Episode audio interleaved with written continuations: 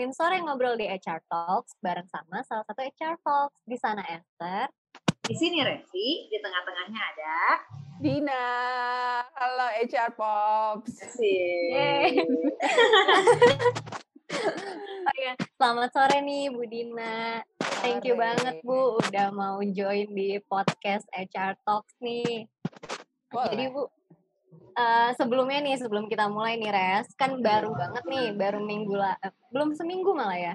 Kita betul. eh, dosen tercinta kita ini baru aja ulang tahun nih. Ih, mantap. Happy belum birthday, seminggu, belum seminggu, berarti Iya, belum belum telat lah ya. Iya. Happy birthday Bu Dina. Happy birthday Bu Dina. Thank you. Udah tua ya memasuki era 4.0. Oh iya, ini ya baru baru ulang tahun ke 21 kan ya Bu ya? Dengan, seumuran dengan 19 kita tahun kan. pengalaman. Iya. Oh, oh berarti Res jangan Bu Dina kali ya, Kak Dina mungkin Oh ya. iya, makanya Kak. Enggak Bu bercanda Bu, maaf Bu ya. Gimana nih Bu? Kan sekarang lagi kondisi kayak gini, Ibu gimana kesibukannya Bu? Lagi corona kayak gini kan apa semakin produktif kah Bu atau Hmm. semakin ada kendala atau biasa aja gitu? Sibuknya makin sibuk sih.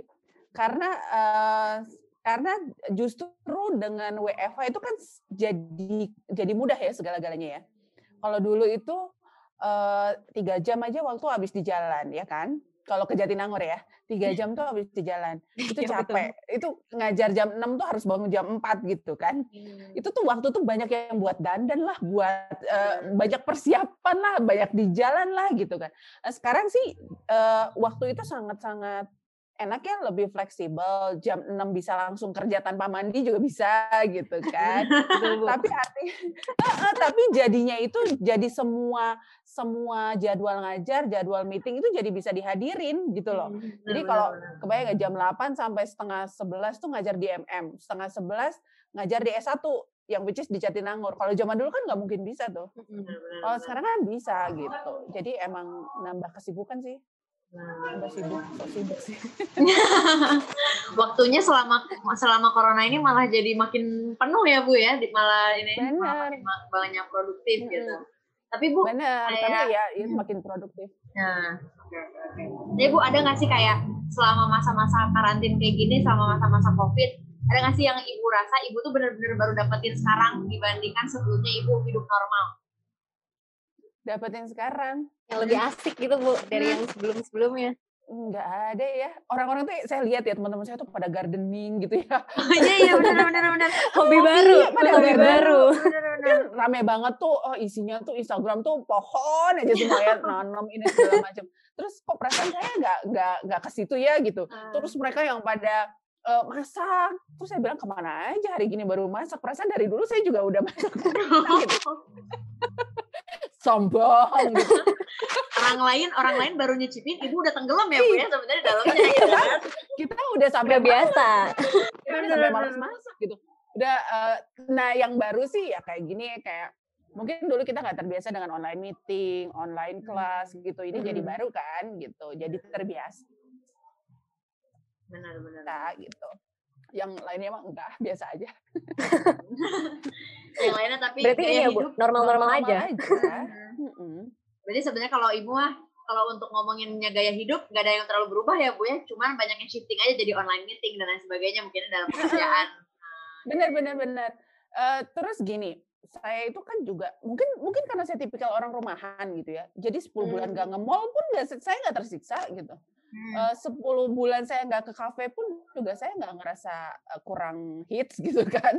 Terus udah gitu eh, nggak ke bioskop juga nggak masalah karena semenjak punya bayi saya nggak pernah ke bioskop gitu loh. Jadi Oh, udah lama berarti Bu bener, nonton ya? banget banget makanya saya tuh kuper banget tuh soal soal perfilman itu nggak update banget dibandingin karena inilah ini ini bedanya ya kalau udah menikah dan punya anak akhirnya ya Hmm. zaman dulu saat saya masih sama suami berduaan aja tuh eh, seminggu tuh bisa berapa kali ke bioskop. Kayaknya kita nggak pernah skip deh. Ada film-film baru tuh langsung nonton gitu ya. Namanya weekend tuh biasanya movie marathon di mall gitu ya. Iya. Itu Wow, ih seru. tapi tapi setelah eh, punya baby ya prioritas itu udah berubah dan Benar, dan it's okay gitu toh saya udah ngelewatin itu semua gitu ya sekarang nggak ke bioskop ya no cry lah gitu. no bioskop no cry. iya. Tapi ini nggak sih Bu, kan tadi Ibu bilang kayak makin sibuk gitu ya Bu. Kayak padat banget gitu yang dikerjain kayak misalnya dari jam pagi ada apa terus dilanjut lagi sama kegiatan yang lain-lain gitu. Ibu gimana sih tetap bisa bagi waktu gitu Bu? Maksudnya koridor kerjaan sama terus tetap punya waktu buat keluarga, terus juga hmm. tetap punya waktu me time gitu. Hmm. Kan biasanya kan orang kalau kayak gitu ya kayak contohnya kayak kita Bu mahasiswa kayak susah hmm. gitu Bu bagi-baginya. Jadi ujung-ujungnya begadang pagi sampai pagi lagi gitu. Hmm. Jadi uh, justru enak karena WFH ini saya sama suami di rumah aja gitu ya. Jadi oh. walaupun kita kerja, jadi kan anak tuh bisa terpantau gitu kan. Hmm. Cuma udah tahu anak saya udah tahu nih kalau misalnya pagi sampai sore saya di kamar di ruang kerja dan dia nggak akan ganggu gitu. Tapi saya tetap bisa hmm. pantau. In between yeah. kan jam istirahat saya bisa main hmm. sama dia gitu. Bisa ngecek makan dan susu susunya gitu ya karena sama-sama di rumah jadi 24/7 itu bertigaan ini nggak nggak nggak nggak masalah gitu ya sambil kerja hmm. sambil ngelihat anak dan sambil quality time gitu. Tapi saya itu orang yang pantang begadang gitu. Oh. Dari zaman saya sekolah, zaman saya sekolah sampai hari ini saya nggak pernah begadang wow. karena kerjaan wow, nggak pernah keren banget bu keren sih pernah begadang justru saya tuh dibilang anak bayi zaman zaman kuliah tuh ya dibilang anak bayi jam 8 tuh udah tidur gitu karena saya udah udah nyelesain semua semua kerjaan itu sampai sore dan udah malam tuh udah nggak nggak ngapa-ngapain nggak boleh megang kerjaan oh. dan uh, karena saya tahu kelemahan saya kalau udah begadang terus saya tuh kayak jet lag gitu loh besokannya oh, iya. malah jadi nggak bisa kerja hmm. gitu makanya saya nggak mau tuh begadang gitu Oh, jadi, kalau jadi mahasiswa justru nggak normal kalau nggak iya, benar. Bener. Nah, itu kebalik saya, justru. Saya tuh tiga kali jadi mahasiswa kan. Oh iya kan? benar. Tiga iya benar benar benar. Tapi saya nggak pernah sekalipun begadang hanya untuk Wah. ngerjain tugas gitu nggak pernah. Keren, keren sih, keren. Tolong take note ya HR Fox. Dina sesibukin aja bisa nggak begadang. Kalian juga iya. bisa. kita harus bisa. Kalau kita biasanya pagi, siang, sore nyantai, Bu. Terus oh. nanti stresnya malam. Oh. Malam punya deadline ini belum, deadline ini belum. Tapi nggak apa-apa, kita kita punya jam biologis yang beda-beda. Yeah, Ada tipikal orang deadlineers gitu kan. Dia baru akan keluar semuanya kalau udah deadline. Nah, saya nggak bisa gitu. Kalau saya tuh tipe well plan gitu ya, well prepare. Oh. Deadline uh, dua hari lagi, saya tiga hari sebelumnya udah selesai gitu. Kalau saya prinsipnya oh, kayak gitu. banget, Bu. Iya bener asli asli. Insecure, insecure. Iya. Bingung kok bisa nggak begadang. Nggak pernah, nggak pernah. Ah, oke oke oke. Tapi bu, kan ibu tadi udah nyebut ya bu, kan ibu nggak suka begadang. Padahal ibu di mata kita sih sibuk banget gitu ya. Hmm, hmm Dan hmm. dengan semua kesibukan ibu itu kan kita juga ngelihatnya ibu tuh selalu bisa enjoy gitu, selalu bisa ngelaksanain semuanya tuh hmm. dengan sepenuh hati gitu, passionate hmm. banget gitu apa-apa hmm. apa-apa yang ibu lakuin tuh apa sih bu rahasianya apa yang bikin ibu enjoy, apa yang bikin ibu selalu full energi gitu eh, dalam melaksanain hmm. setiap kegiatan ibu gitu. Apa ya? Uh, apa ya? Mungkin positivity ya. Uh, apa ya? Uh, maksudnya gini, dari dari hal yang nggak enak tuh pasti ada sesuatu pos, hal positif yang bisa kita ambil gitu. Jadi hmm. saya uh, lihat segala sesuatunya dari positif side aja gitu. Hmm. Sama kayak gini. Uh, uh, saya saya jadi uh, ngajarnya jadi dosen tuh saya tuh kerjanya pakai hati. Maksudnya pakai hati itu gini. Saya tuh pakai hmm. empati gitu. Bukan hmm. hanya sekedar saya deliver materi ke mahasiswa terus ya udah ngerti uh, mau ngerti mau enggak terserah gitu ya. Tapi saya tuh pakai empati. Saya tuh pengen tahu siapa yang saya ajar. Saya pengen tahu Resi ada di mana uh, Esther tuh karakternya kayak apa hmm, gitu ya. iya, iya. supaya iya jadi jadi ada ada ada ada kedekatan emosional gitu ya antara saya dengan mahasiswa ya. Ini kan terkait pekerjaan saya sebagai dosen ya. Nah jadi sama kayak gini sama saya saya saya ngobrol sama sama teman-teman kalian di kelas. Saya uh, saya bisa uh, ngajar apa namanya ya pakai hati begitu tahu ada yang mahasiswa yang harus ke balai desa dulu untuk ngikutin kuliah saya untuk dapetin internet. Kalau yang saya, kemarin ya bu ya. Iya, iya benar nggak? Kalau nggak kayak kalau saya nggak pakai hati kan, sih. bener. Kalau saya nggak pakai hati ngajar kayak gitu tuh ya terserah deh saya mau datang telat kayak saya mereka mau ngerti nggak ngerti terserah gitu itu kan nggak nggak eh, nggak dapat sesuatu gitu ya di saya dan mahasiswanya gitu nah jadi saya tuh pengen makanya saya tuh uh, pengen ke mahasiswa saya tuh uh, pengen engage gitu ya uh, hmm. karena kita nggak bisa ketemu secara langsung dan waktu kita terbatas juga untuk ketemu secara langsung makanya saya engagement lewat sosial media itu penting gitu loh hmm. untuk tahu uh, dengan siapa saya kerja dengan karakter kayak apa yang mahasiswa yang saya ajar gitu itu tuh penting banget gitu jadi makanya saya ngajarinnya itu jadi kayak oh ya saya kan lebih enak ya kalau ngajar atau kita kerja ke orang yang kita kenal atau yang oh oke okay, secara personal ya, benar, kita tahu benar. itu dibandingin dengan yang uh, orang yang kita nggak tahu apa-apa tentang dia gitu gitu kan Berarti pas banget lah ya Res. Emang dosen terfavorit sekali. Betul. Deserve banget sih pasti. wajar sih wajar gitu kalau dapat. Iya. Aduh. Gak heran. Iya.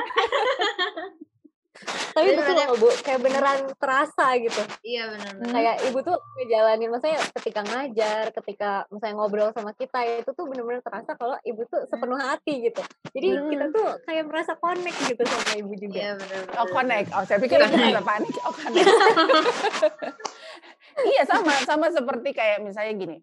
Uh, saya saya juga saya juga salut gitu ya sama mahasiswa. Kadang-kadang kan uh, mereka juga nggak nunjukin siapa mereka gitu kan. Uh, mereka juga nggak nunjukin kondisi psikologis mereka.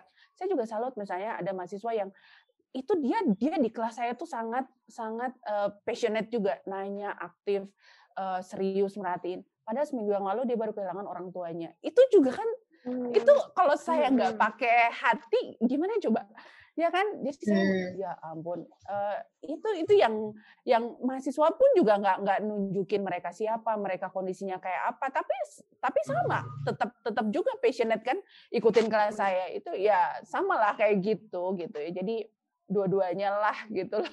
Saya juga salut sama mahasiswa Keren ya Bu Dina ih.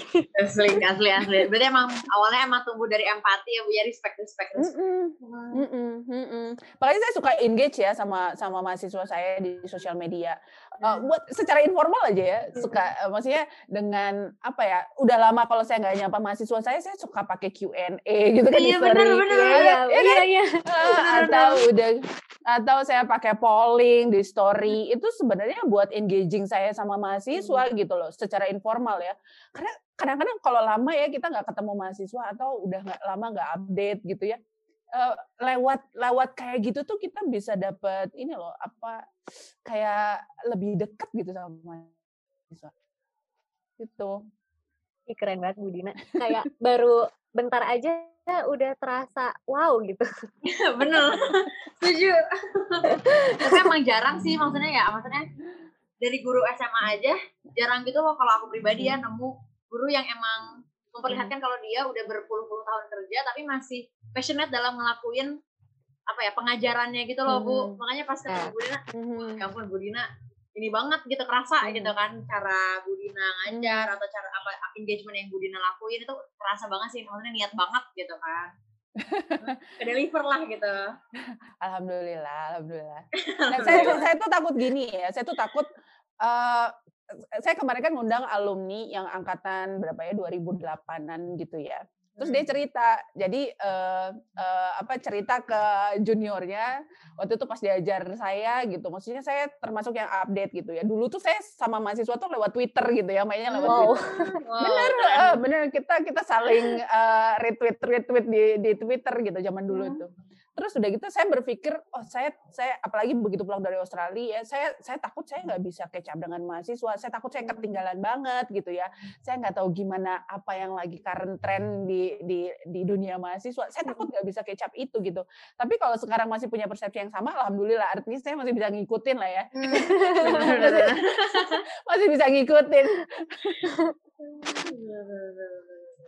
Oke oke pengen uh, ini lagi deh bu. Aku kepo nih. Kan ibu juga kemarin ini nggak sih bu habis nge-publish paper yang international conference itu juga kan ya bu ya? Terus juga tadi ibu mm -hmm. sempat cerita ibu habis ngecek tesis orang-orang lah habis ngecek yang mm -hmm. apa namanya tugas akhir anak-anak 2017 dan lain sebagainya. Itu kan pasti apa ya maksudnya itu banyak banget tuh tugas yang ibu kerjain gitu pekerjaan yang ibu kerjain. Kalau ibu sendiri sebenarnya dengan enjoy yang ibu rasakan sebenarnya ibu coping stressnya seperti kayak gimana sih bu caranya bu kalau ibu bosen gitu misalnya ibu biasanya hmm. ngapain kalau ibu hmm. rasa under hmm, pressure Betul, kayak gitu ngapain hmm. eh, penasaran bu terus apa terang. ibu punya uh, bisa bisa merasa bosan gitu. Oh iya pasti lah. Tapi tapi tahu nggak ya? Kalau orang-orang ngerasa stres saat pandemi, no no saya merasa happy malah. Serius? ya? Bener bener. Saya kok eh, kok kok orang-orang ngerasa stres ya, tapi saya saya kok ngerasa happy gitu ya hmm. dengan WFH ini karena mungkin uh, uh, apa namanya? Mungkin social life yang ketemu secara langsung itu udah nggak jadi habit saya sih sekarang. Hmm. Tapi uh, dengan di rumah aja itu justru jadi nggak nggak capek, uh, physically nggak capek gitu ya terus udah gitu kita bisa istirahat kapan pun. Misalnya jam 10 terus saya ngantuk banget padahal lagi kondisi baca. Kalau saya lagi di kantor kan nggak mungkin saya tidur gitu loh. Dan di sini saya bisa tuh tidur 10 menit gitu kan terus kemudian lanjut lagi. Justru justru dengan di rumah aja kerja di rumah itu kita bisa ngatur ritmenya ya sesuai dengan kondisi biologis kita gitu kan. saat ngantuk itu bisa ya tidur dulu deh sekejap gitu. Hmm, jadi saya tuh uh, apa ya uh, ya gitu sih nggak nggak nggak terlalu stres ya nggak nggak nggak stres malah tapi bosen iya pasti kalau misalnya udah rutinitas nih ngajar terusnya seminggu atau banyak hmm. banget webinar yang yang harus on screen terus dari pagi hmm. sampai sore saya pasti harus ada kayaknya harus ada one day off deh gitu ya. Hmm. Yang screen day off gitu harus ada gitu. Nah, hari Minggu tuh saya biasanya udahlah screen day off lah. Tapi kadang-kadang suka kepikiran gitu. FOMO ya, Bu, FOMO, FOMO. Iya. FOMO itu apa? Kepanjangan Fear of missing apa? out. Enggak, kalau itu kan takut takut nggak update kalau FOMO yeah, itu kan. Ini mah kalau ini tuh kayak uh, kok hari ini kayak saya nggak ngapa-ngapain ya? Kok ada yang kosong hari ini kayak, gitu ya? kayak nggak menghasilkan apa-apa? Tapi ya kalau hari minggu nggak nggak begitu feeling guilty lah. Emang harus day off lah kalau hari minggu. Itu ya nggak burn out juga ya bu ya?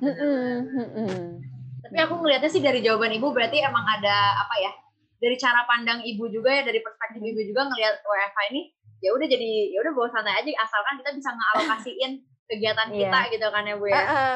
Jadi gini ya, dari riset saya yang yang buat di international conference itu, jadi ada tiga tiga jenis coping strategi, ada task orientation, ada emotion orientation, sama yang acceptance orientation.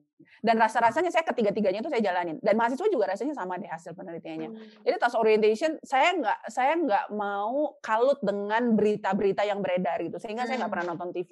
Jadi berita-berita tentang COVID, tentang pandemi dan lain sebagainya yang bikin orang takut itu saya nggak ngikutin gitu. Paling cuma update berapa berapa sih kasusnya gitu ya. Hmm. Cuma yang banyak banget kan berita yang beredar entah itu benar entah itu enggak gitu itu saya nggak pernah ngikutin. Dan pasti eh, apa protokol kesehatan kita jalanin ya. Dan saya juga jarang rumah eh, jarang keluar rumah sih sebenarnya.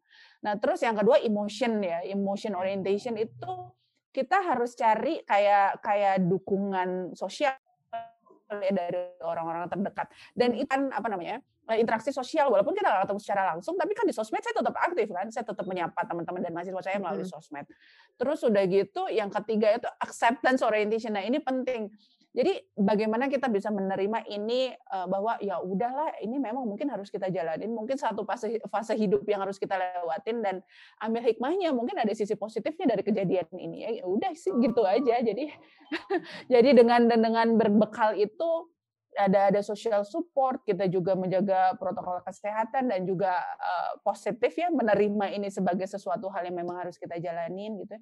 Ya udahlah, insya Allah Berarti ambil positifnya aja berarti ya Bu ya. Dilihat yang bener, kita bener. ngelihat yang positif supaya nggak stres gitu. Iya benar benar. Ya mau diapain lagi gitu kan. bener sih bener bener bener bener. Tapi selalu saya percaya juga sih selalu ada hal baik dari misalnya segala sesuatu yang misalnya hari ini kayaknya berasa buruk banget tapi pasti ada hmm. sesuatu yang betul, kayak sesuatu yang bisa disyukuri sesuatu bener. yang membahagiakan betul, gitu betul, betul. Bener. there is always a blessing in disguise yes betul, betul, betul. itu itu iya itu salah satu quotes yang saya pegang dari guru hmm. SMP saya itu bu benar benar uh, ngomong-ngomong uh, kan oh ini res ini resi belum tahu nih bu Apaan? jadi ada fakta unik nih res apa tuh? Apa Ternyata tuh? Budina sama Budina sama aku tuh dari daerah yang sama tau Iya iya benar-benar. Oh iya serius. Nah, kita satu kampung gitu ya. Oh, Lihat iya. matanya sipit-sipit kan sama. Coba Res tebak dari mana Res? Benar benar. Seingat aku tuh Esther kan Lampung ya. Lampung. Jangan-jangan Lampung. iya, iya. Oh serius? iya benar. Itu sangat mengejutkan ya waktu mm -hmm. itu secara tidak sengaja waktu lagi bimbingan hmm. terus Budi Esther sekarang di mana?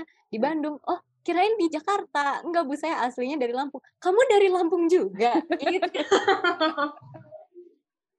Jadi iya. bertemu ya. Terus eh kita satu iya. alumni juga kan ya SMA-nya. Iya, itu itu lebih lucu lagi Res. SMA 2 beneran gak sih? Ya? beneran bu. Jadi, oh, iya? jadi ini yang lebih lucu lagi Res.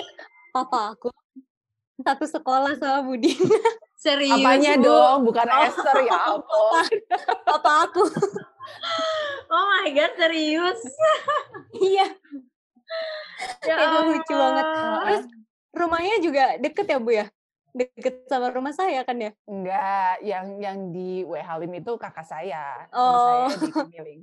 Tapi ya oke okay lah masih Bandar Lampung juga.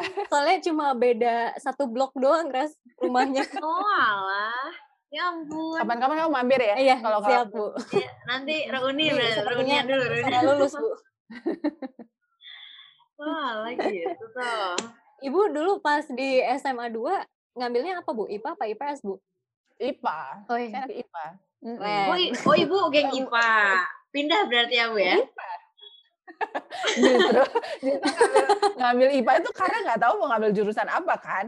Karena oh, kalau IPA iya, oh iya iya. Ya, betul. gitu. IPA bisa ke semuanya. benar benar jadi ya udahlah biar aman ngambil IPA aja gitu. Kalau IPS kan nanti tiba-tiba saya kepikiran mau ngambil MIPA misalnya atau mau ngambil jurusan yang yang IPA saya nggak bisa kan gitu benar susah soalnya kan iya tapi berarti ibu abis dari lulus SMA langsung kuliahnya langsung ke Unpad gitu bu?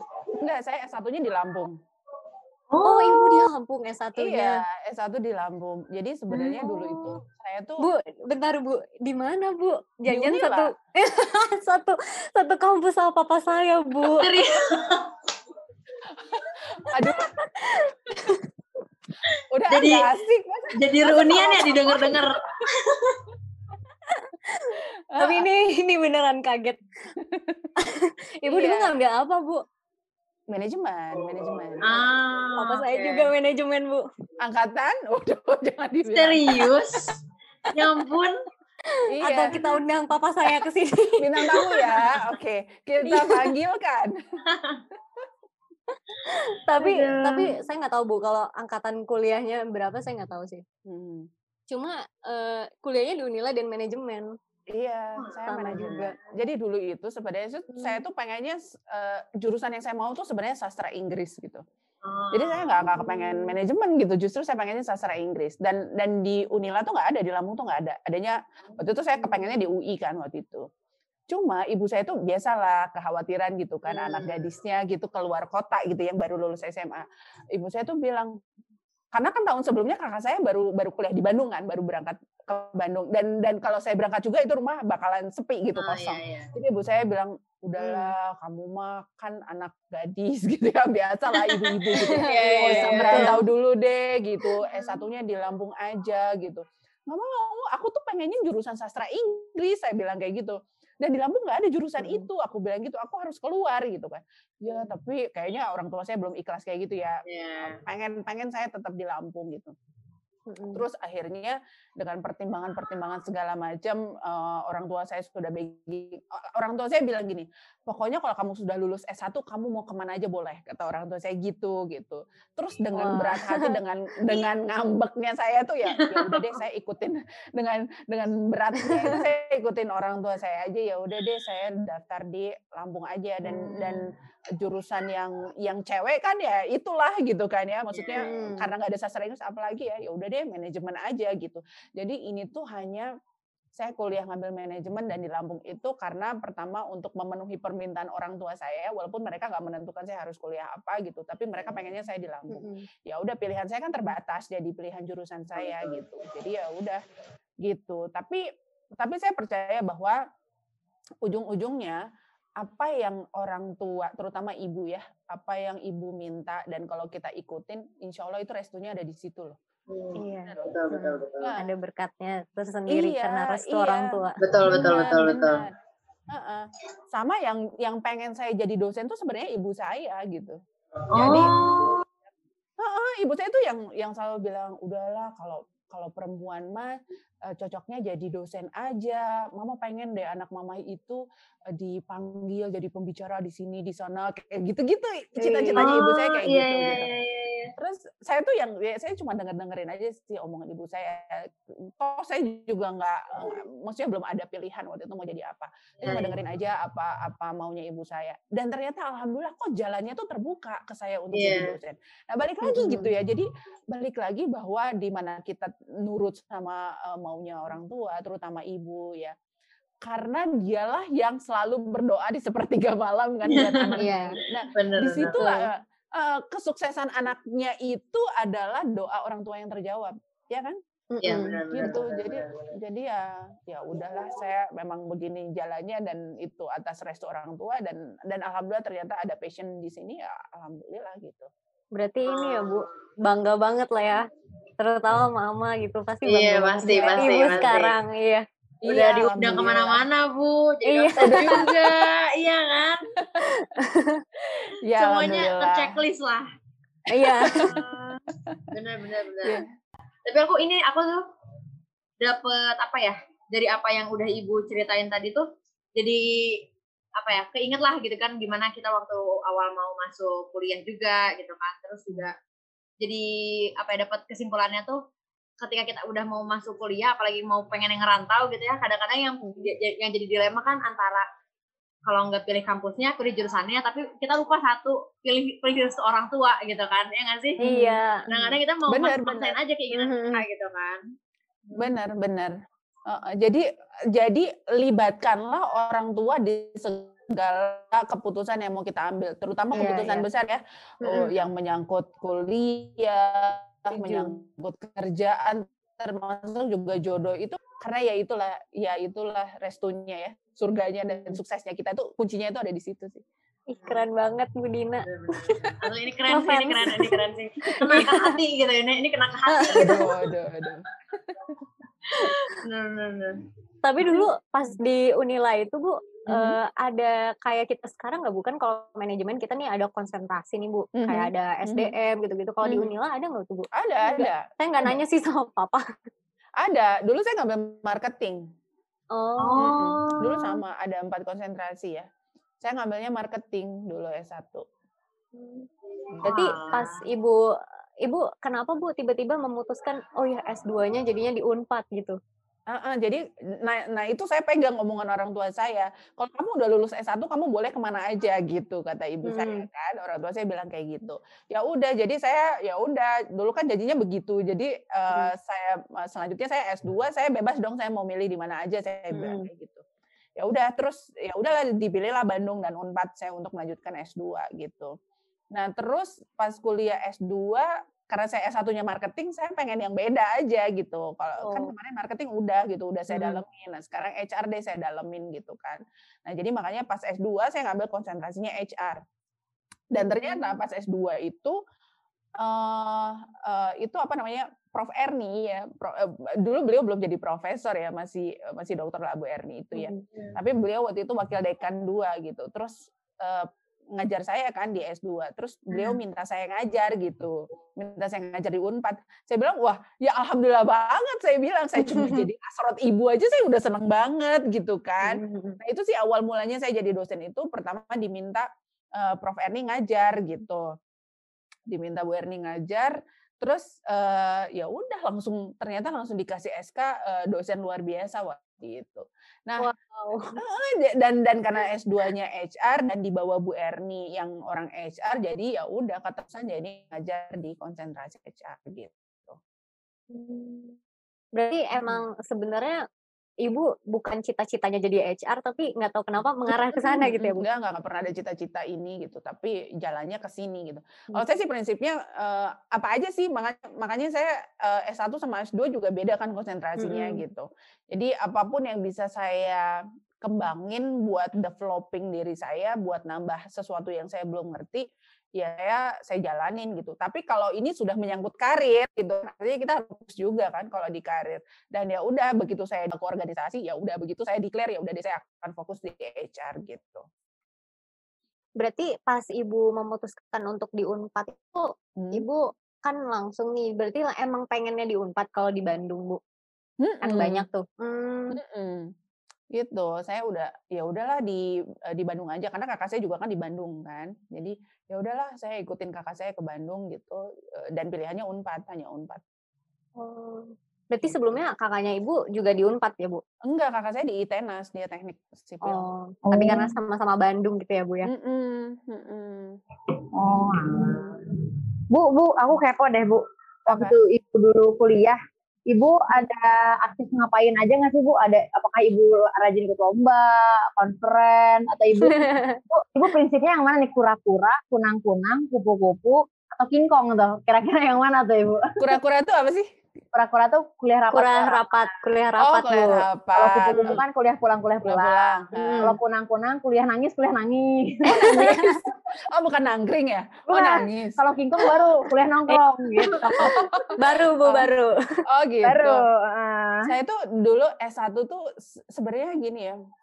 Saya tuh uh, eh satu tuh masa-masa tergalau dalam hidup saya. Waduh, kenapa, tuh Bu? Aduh, enggak banget deh ya. Maksudnya ya, itu tuh masa-masa tergalau dalam hidup saya. Biasalah ya remaja gitu ya, ah, krisis okay. identitas gitu. Ya. Ah. Nah, biasalah remaja yang biasa eh, lagi patah hati gitu kan. Hmm. Terus udah gitu hmm. harus kuliah yang uh, saya sendiri tuh yang nggak boleh keluar nggak boleh keluar hmm. dari Lampung. Jadi saya ah, kuliah di Lampung itu kan iya, karena iya. orang tua saya nggak ngebolehin. Sementara teman-teman saya pada keluar. Yeah, Teman-teman yeah. baik saya tuh pada keluar di kondisi saya lagi galau-galaunya saya nggak punya teman dekat gitu ya hmm. terus di di kuliah saya harus ketemu teman-teman baru tuh yang rasanya belum ngeklik itu kayaknya berat banget buat saya hmm, benar, nah benar. akhirnya saya tuh supaya supaya nggak sering-sering galau gitu ya. Kalau kalau pulang ke rumah ujung-ujung ngelamun kan ngapain? Akhirnya saya ikutan organisasi kan, ikutan BEM sama Hima waktu itu ah. gitu ya. Uh, uh, itu sih sebenarnya tujuannya cuma buat ngisi waktu supaya saya nggak banyak sendirian di rumah okay. kayak gitu-gitu kan. Nah tapi setelah saya jalanin tuh BEM sama Hima, ternyata saya nggak punya jiwa tuh organisatoris gitu. Saya ternyata nggak ada oh. passion di organisasi, bener deh tapi saya bisa tahu itu karena saya sudah ngejalanin kan, saya yeah. udah iya, coba dulu gitu. Ternyata kok saya nggak jiwa, jiwa saya nggak di sini. Beda kan sama yang uh, Bu yeah, Mary, dia hmm. sampai jadi presiden ISEC. Memang yeah, iya. jiwanya yeah. organisatoris banget. Saya sih enggak gitu tapi saya suka uh, apa ya organizing event tuh saya suka jadi kalau di organisasi ada ada event-event apa nah saya suka organizing tapi kalau untuk developing organisasinya bervisi misi memajukan organisasi itu nggak ada gitu. it's not my passion. Jadi uh, definitely not kura-kura ya. Saya bukan ah. kura-kura. Mm tapi kalau ada event-event saya uh, suka gitu terlibat. Nah tapi dari organisasi juga itu apa ya saya kayak berhasil menemukan ada kompetensi yang yang saya punya di public speaking gitu. Hmm. nah karena pas di organisasi itu justru yang menemukan itu ketua bemnya waktu itu senior saya terus dia bilang Dina kayaknya lu lu uh, uh, PD-nya luar biasa deh gitu ya kalau ngomong di depan umum. Lu PD-nya boleh juga gitu kan. Nah ujung-ujungnya sama dia jadi MC lah, jadi moderator lah, jadi gini-gini. Saya ngerasa, oh iya ya kok saya nyaman ngomong di depan umum. Jadi nah oh, itu saya iya, bisa iya, iya. menemukan, oh oke okay, ini ada satu uh, kelebihan saya yang bisa saya gali dari hasil saya berorganisasi gitu lah, dari hmm. public speaking itu gitu. Dan itu ke bawah sampai sampai udah kerja pun saya juga biasa lah suka banci tampil gitu kan. udah, udah megang mic nggak bisa berhenti gitu kan. suka jadi MC dan lain sebagainya gitu.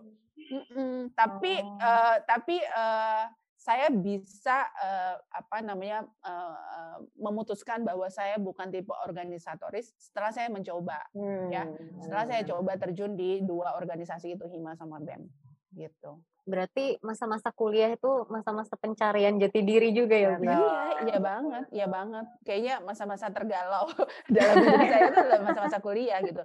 Tapi ya alhamdulillah selesainya on time gitu hmm, dengan nilai yang yang lumayan lah oke okay, gitu. Dosen panutan sekali nih. Benar. Antara semakin insecure atau semakin terpacu. Betul. Nah, makanya gini, karena karena saya melewati fase-fase itu ya, maksudnya hmm. ya fase-fase remaja pada umumnya yang hmm. galau, hmm. yang putus cinta, yang patah hati. Sehingga kalau ada mahasiswa yang curhat ke saya, oke, okay, I've been there gitu kan. Hmm. Saya tahu rasanya jadi mereka. Saya tahu rasanya uh, uh, apa patah hati, saya tahu rasanya uh, disakitin, oh, tahu gitu. Jadi jadi bisa jadi bisa relate lah ke mahasiswa yang curhat gitu.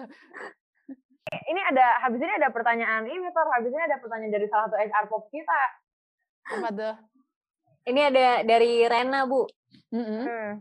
Jadi nanya nih, nah untuk dosen terfavorit nih. Nah, dia spesial nih pertanyaannya.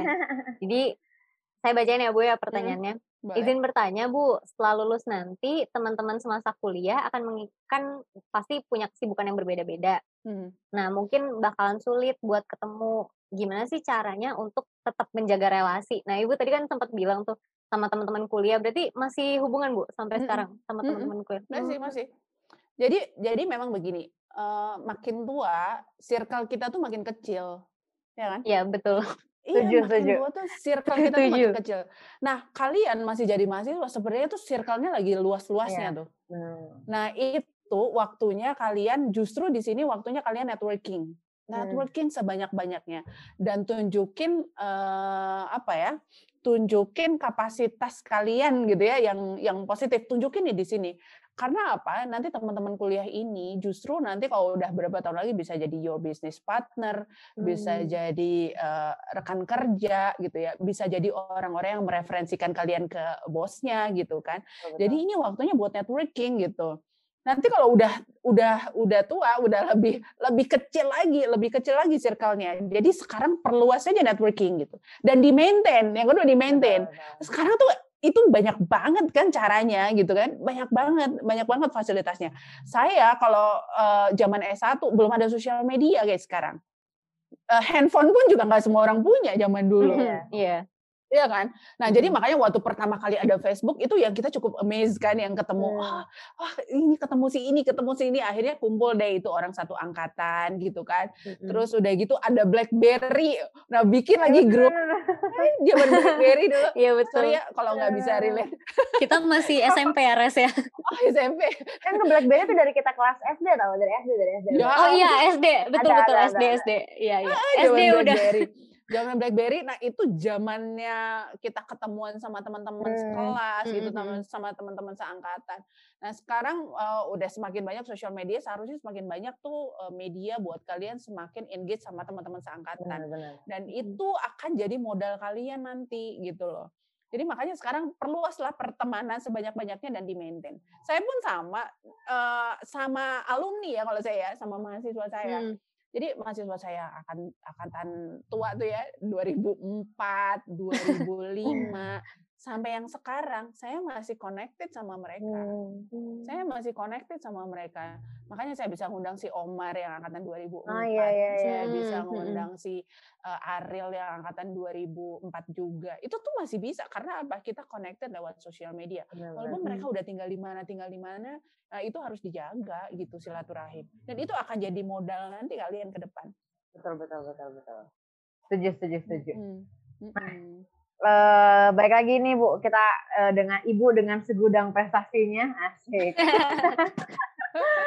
Apa sih Bu yang ngedorong Ibu untuk jadi ibu yang seperti sekarang gitu Bu? Maksudnya kan Ibu tadi ngomong kalau masa kuliah Ibu tuh waktu itu masa-masa galaunya lah, tapi kan sekarang hmm. kita udah ngeliat nih Ibu udah banyak banget prestasinya, Ibu udah banyak nge-publish ini dan itu, Ibu diundang ke mana-mana. Apa sih Bu yang bikin Ibu seperti Ibu yang sekarang? Apa ya? Saya tuh sebenarnya bukan orang yang ambis yang harus oh harus begini harus hmm. begitu. Enggak enggak gitu ya. Saya tuh yang ngejalanin uh, ngejalanin sesuatu tapi tapi saya tetap punya tujuan gitu ya. Saya tetap hmm. punya tujuan tapi saya nggak pernah create long term goals gitu. Ah, saya saya paling create-nya oke okay, semester depan saya harus paling nggak ada satu publikasi gitu. Se, se, se, uh, se apa ya, sependek itu aja goalsnya yeah, gitu. Yeah, yeah. Tapi begitu kita udah create goals, kita juga harus usaha untuk mewujudkan goals yeah, itu gitu. Yeah. Gitu. Jadi bukan saya tuh nggak pernah um, mencita-citakan atau mentargetkan hidup saya sebelum 40 tahun harus profesor. Enggak gitu ya. Saya nggak ah. pernah challenge atau mentargetkan diri saya kayak gitu enggak tapi bukan berarti saya nggak punya tujuan juga gitu. Yeah, Cuma yeah. saya iya. lebih realistis dan dan nggak terlalu ambisi. Termasuk di karir ya, saya nggak nggak punya target. Oh saya harus jadi ini. Oh target umur sekian harus jadi dekan misalnya. Oh nggak ada sama sekali. Nggak ada sama sekali gitu. Yang penting gini, yang penting kalau saya sudah melakukan sesuatu, saya komit. Saat hmm, saya kita jadi saat saya diminta ngajar, saya all out ngajar. Saat saya diminta jadi dosen pembimbing, saya akan baca itu skripsi tesis hmm. mahasiswa dari A sampai Z, bukan wow. hanya skimming. Saat saya saya diminta menguji tesis, saya pun juga melakukan hal yang sama dengan uh, ngebimbing gitu. Jadi ya itu uh, nggak setengah-setengah aja sih. Kalau saya udah dikasih tugas, saya nggak akan setengah-setengah. Hmm. Tapi saya nggak pernah uh, ambisi mentargetkan diri saya harus jadi ini, harus jadi itu, harus mencapai ini dalam kurun waktu tertentu itu enggak. Hmm. Gitu. Enggak tahu sih bisa diikutin atau enggak. Tapi ya hmm. silakan ambil yang kalau misalnya ya, positif silakan diikutin. Karena kita tiap orang tuh punya punya kapasitas yang beda-beda ya kan. Ya, Dan kita harus ngukur hmm. diri untuk untuk bisa jadi realistis gitu kan. Ya, kita harus tahu betul. diri kita siapa, kapasitas kita gimana dan apa prioritas hidup kita gitu kan. Betul betul betul. Gitu. Wah, resonate banget saya jadi mau mikirin hidup. Resonate banget gitu jadi jadi bener bener jadi pengen mikir gitu. Keren keren keren keren keren. Hmm. tapi sama ini uh, lanjut lanjut lanjut sama lanjut. ini bu. Ini agak random sih bu sebenarnya. Cuma kalau misalnya ibu diberi kesempatan yang apa untuk bertemu dengan Budina 10 tahun yang lalu apa yang akan ibu katakan 10 tahun yang lalu berarti saya 30 tahun ya. Oh, bukan bukan Aduh, jadi gak enak. Tadi bukan dua satu, Bu.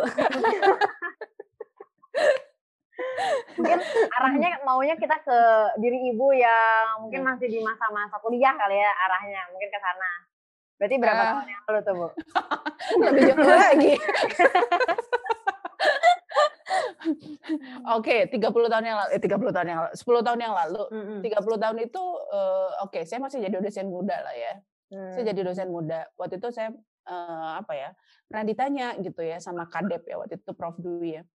Uh, Dina mau ngajar aja atau ada uh, apa ada ada passion di riset juga saya definitely uh, definitely saya bilang saya ngajar aja bu. Saya nggak suka riset. Saya bilang kayak gitu. Saya ngomong kayak gitu loh. Itu 10 tahun yang lalu. Saya bilang saya saya ngajar aja bu. Saya nggak suka riset. Saya bilang kayak gitu. Uh, padahal salah satu tugasnya dosen itu adalah melakukan penelitian. Tapi waktu itu saya nggak suka nggak suka riset. Kebayang nggak? Nah jadi makanya hidup saya juga biasa-biasa aja. I don't make uh, achievement any achievement gitu kan 10 tahun yang lalu.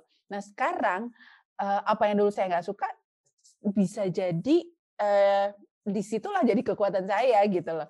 Di situlah saya bisa saya bisa jadi uh, publish beberapa artikel, saya bisa melakukan beberapa penelitian dalam satu waktu gitu. Jadi yang dulu 10 tahun yang saya nggak suka, ternyata saya bisa suka. Hmm. Sekarang jadi suka gitu ya. Hmm. Nah artinya apa? Gini, jangan deh, jangan deh kita bilang sekarang enggak deh, pokoknya gue nggak mau begini gini gini kita nggak tahu ke depannya kayak apa gitu ya. Yes. Atau yang dulunya kita bilang enggak, gue nggak nggak akan bisa kayak gini, gue nggak akan bisa dan nggak akan menyentuh ini. Jangan jangan bilang kayak gitu gitu. Ya. Tapi ternyata setelah setelah kita uh, terutama sekolah ya yang saya bikin oke okay, yang bikin saya jadi into research itu karena sekolah lagi gitu. Benar-benar deh jadi hmm. jadi jadi ada self development di situ. Dan sekarang ini saya bilang oke okay, jadi kayak riset itu udah kayak hal yang biasa aja sekarang. Di mana dulu wow. saya nggak nggak terlalu suka gitu berarti yang penting mah explore dulu ya bener, bener, jangan bener. jangan nolak dulu gitu bener jangan nolak dan jangan jangan bilang langsung nggak bisa gitu hmm, hmm, atau saya nggak mau atau no anti sama yang kayak gini jangan jangan jangan bilang kayak gitu gitu Hmm, soalnya siapa tahu malah suka ya nantinya. Iya, iya. Bener. Nah, itu hati-hati ya. karena kita karena kita nggak bisa tahu kalau belum mencoba. Benar, benar. Benar. Gitu. Oke. Lanjut nih ya, Bu ya. Uh, ya. kita beralih ngomongin ke pendidikan nih apa yang udah hmm. ibu lakukan selama udah tiga kali kan ya bu jadi mahasiswa iya kan ibu lanjut di S2 di Unpad kan ya bu ya Terus S2 di Unpad. Nah, S3-nya di University of Western Australia ya, Bu ya? Iya. Dan ngambil mm -hmm. manajemen and organization juga. Mm -hmm. Nah, tapi sebelum ke mana-mana nih, pengen tahu deh, Bu, kenapa Australia? Kenapa nggak negara lain? Uh, kenapa Australia ya? Hmm. Waktu itu saya tuh mikirnya gini, saya pengennya ke English speaking country gitu. Mm -hmm. uh, jadi saya nggak kepikiran ke Belanda yang pakai bahasa Belanda atau ke Korea yang pakai bahasa Korea. Saya pengennya English speaking country karena uh, ya mungkin saya nggak mau ribet lah ya harus belajar bahasa belajar bahasa lain lagi. Saya pengennya hmm. gitu. Dan tadinya sempatnya uh, sempat alot gitu karena karena kan uh, perempuan memutuskan untuk sekolah di luar negeri apalagi sudah punya keluarga itu tuh nggak mudah gitu kan. Banyak yang perlu dipertimbangkan dan dan diminta restunya termasuk suami saya gitu. Awalnya suami saya tuh nggak mau ikut gitu kan karena dia punya kerjaan juga kan di sini ya. Jadi dia ya dia nggak bisa ninggalin kerjaannya. Cuma ya udah saya bilang ya udah deh kata suami saya ya udah silakan aja sekolah tapi Singapura aja ya nggak usah jauh-jauh gitu. Jadi kalau misalnya harus bolak-balik kan ada direct flight ke Bandung yeah. gitu kan jadi nggak ribet. Terus belakangan uh, belakangan suami saya ngizinin yang boleh lebih jauh lagi dan dia mau ikut. Ya udah deh Australia Australia nggak nggak terlalu jauh nggak sejauh Amerika nggak sejauh Inggris yeah. gitu kan. Jadi oh. ya udah pertimbangan saya Australia nggak terlalu jauh. Jadi in case ada keluarga kenapa-napa karena suami saya meninggalkan ibu ibu dan neneknya di Indonesia kan. Jadi kalau ada apa-apa dia juga nggak mau terlalu feeling guilty gitu nggak bisa ketemu lagi gitu dengan mereka. Jadi ya udah dipilih Australia nggak terlalu jauh. Gitu. Oh, berarti kan ibu kalau nggak salah kita dengar-dengar nih ibu katanya hmm. dapat LPDP ya bu ya Uh, beasiswanya atau bukan bu? Saya beasiswa Dikti ya oh, dari Kementerian oh, Pendidikan. Dikti. Hmm. Hmm. Tapi karena karena saya berangkat 2012 itu waktu itu belum ada LPDP. LPDP itu baru hmm. ada tahun 2013 gitu. Nah, jadi uh, saya tuh beasiswanya Dikti ya dari Kemendikbud, uh, tapi sekarang namanya beasiswa Budi, beasiswa unggulan dosen oh. Indonesia yang dikelola oh. oleh LPDP gitu. Hmm. Jadi dananya dari Kemendikbud, tapi hmm. pengelolaan manajemennya dikelola sama LPDP gitu. Oh, berarti itu tuh bukan sebagai mahasiswa tapi sebagai dosen ya, Bu? Jadi beasiswanya beasiswa dosen gitu? Iya, jadi kalau Kemendikbud kan memang prioritas untuk dosen. Mereka ngasihnya hmm, untuk dosen hmm. gitu. Jadi ya ya udahlah gitu, dapat dapat hmm. rezeki beasiswa. Tapi kan kalau orang-orang kan bilang katanya LPDP itu susah atau enggak dapat beasiswa ke luar negeri yang dibiayai oleh negara itu susah gitu. Itu Ibu boleh cerita sedikit nggak Bu? Effortnya gimana sih Bu untuk mendapatkannya waktu itu perjuangannya? Effortnya uh, sebenarnya uh, dari dapat sekolahnya pun juga susah gitu kan ya. Jadi nggak hmm. mudah gitu kan. Nah, sebenarnya beasiswa itu akan mudah kalau kita sudah dapat sekolah dan dapat LOE ya, letter of ah, acceptance yang mm -hmm. kuncinya sebenarnya itu dulu gitu. Jadi sebenarnya yang susah itu dapetin sekolahnya gitu. Nah, uh, memang prosesnya juga nggak nggak sebentar. Saya tuh kalau nggak salah proses saya dapetin sekolah sama beasiswanya itu kurang lebih satu setengah tahun gitu. Wow. Jadi proses persiapannya itu satu setengah tahun hmm. dari mulai saya kursus bahasa Inggris gitu ya. Bahasa Inggris saya kursus empat bulan di UI. Jadi saya benar-benar cuti dari hmm. dari kerjaan gitu ya. Empat bulan saya tuh dari jam 8 pagi sampai jam 5 sore Senin sampai Jumat hanya untuk belajar bahasa Inggris. Wow. IELTS ya gitu. Hmm. Terus udah gitu pulang ke Bandung juga saya tetap pakai uh, dosen apa guru private gitu ya untuk hmm. ngelatih writing karena waktu itu writing saya masih kurang.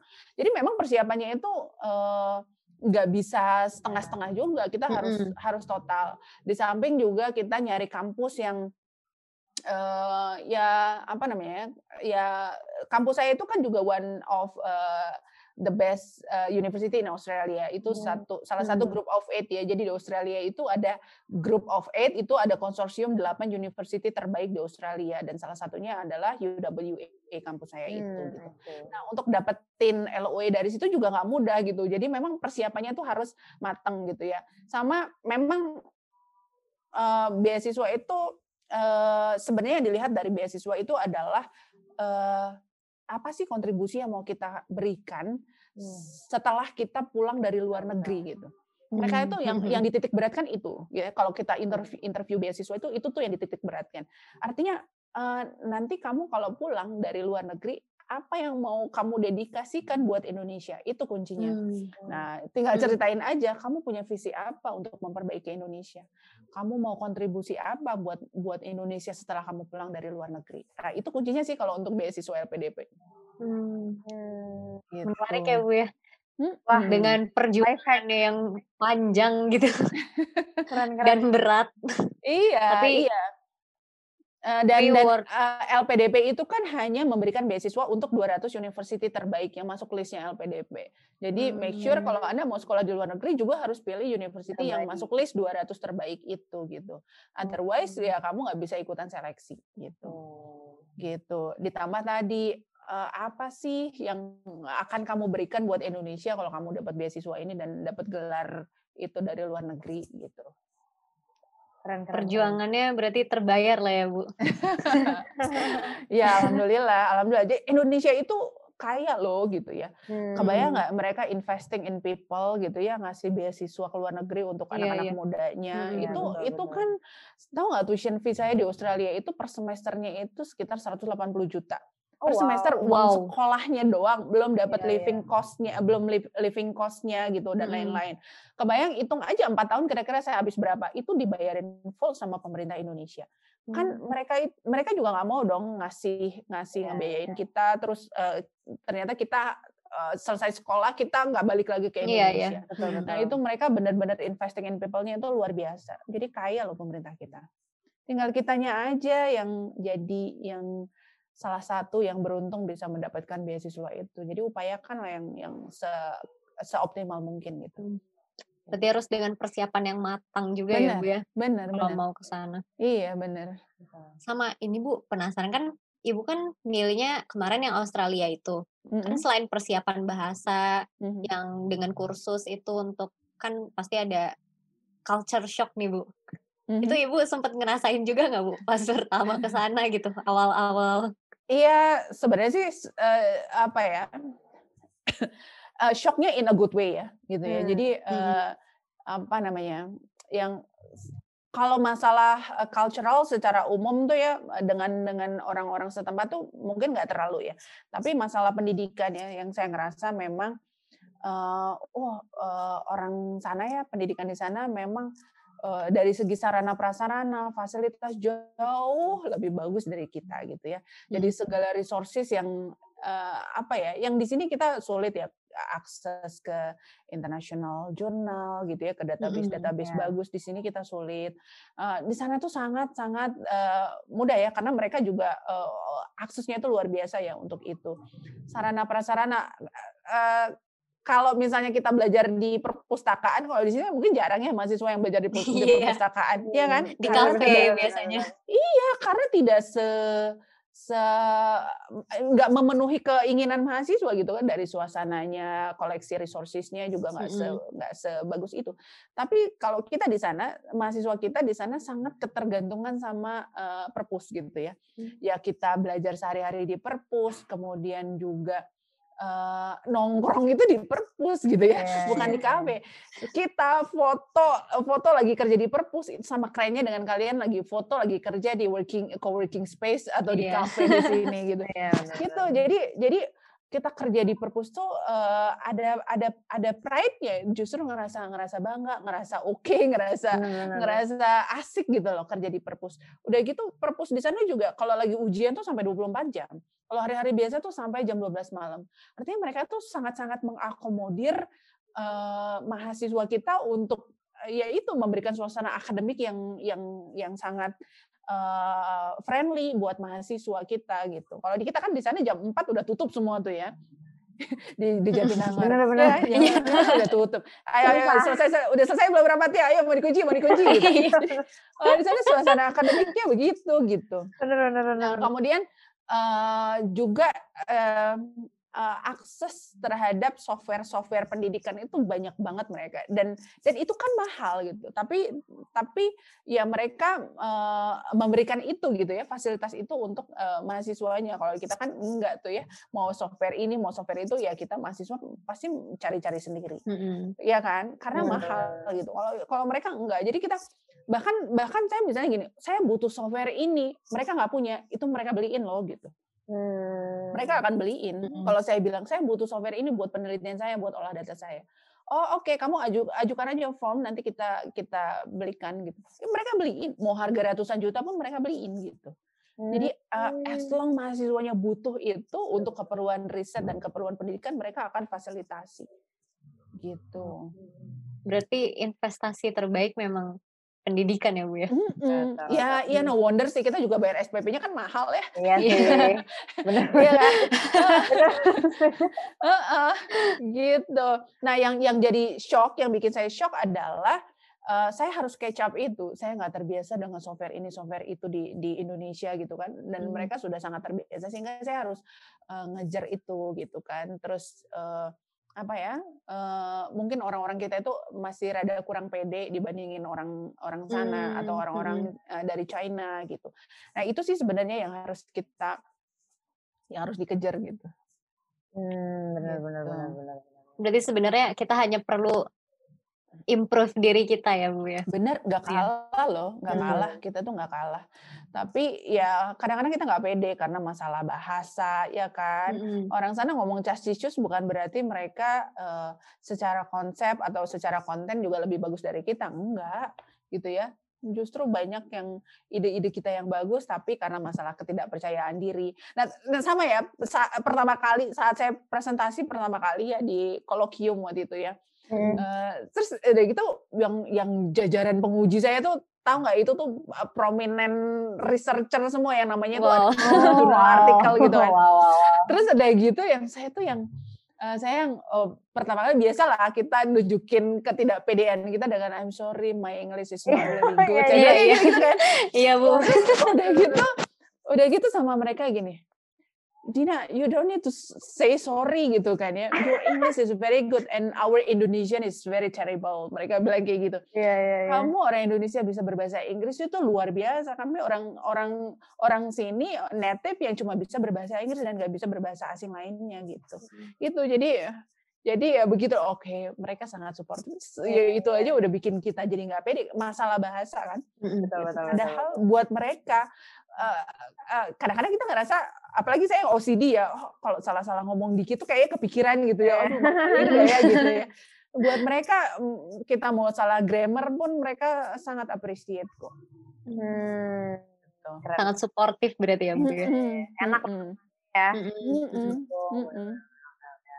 tapi Bu gitu. apa sih uh, motivasi terbesar Ibu gitu untuk ngelanjutin pendidikan? Apalagi kan tadi juga Ibu bilang udah berkeluarga dan sebagainya. Mm -hmm. apa sih yang ibu ngiyakinin ibu oke okay, aku mau aku mau nih lanjut uh, S2 S3 gitu. Apa sih yang bikin kayak gitu? Uh, uh, apa ya ngerasa ngerasa nggak berkembang aja.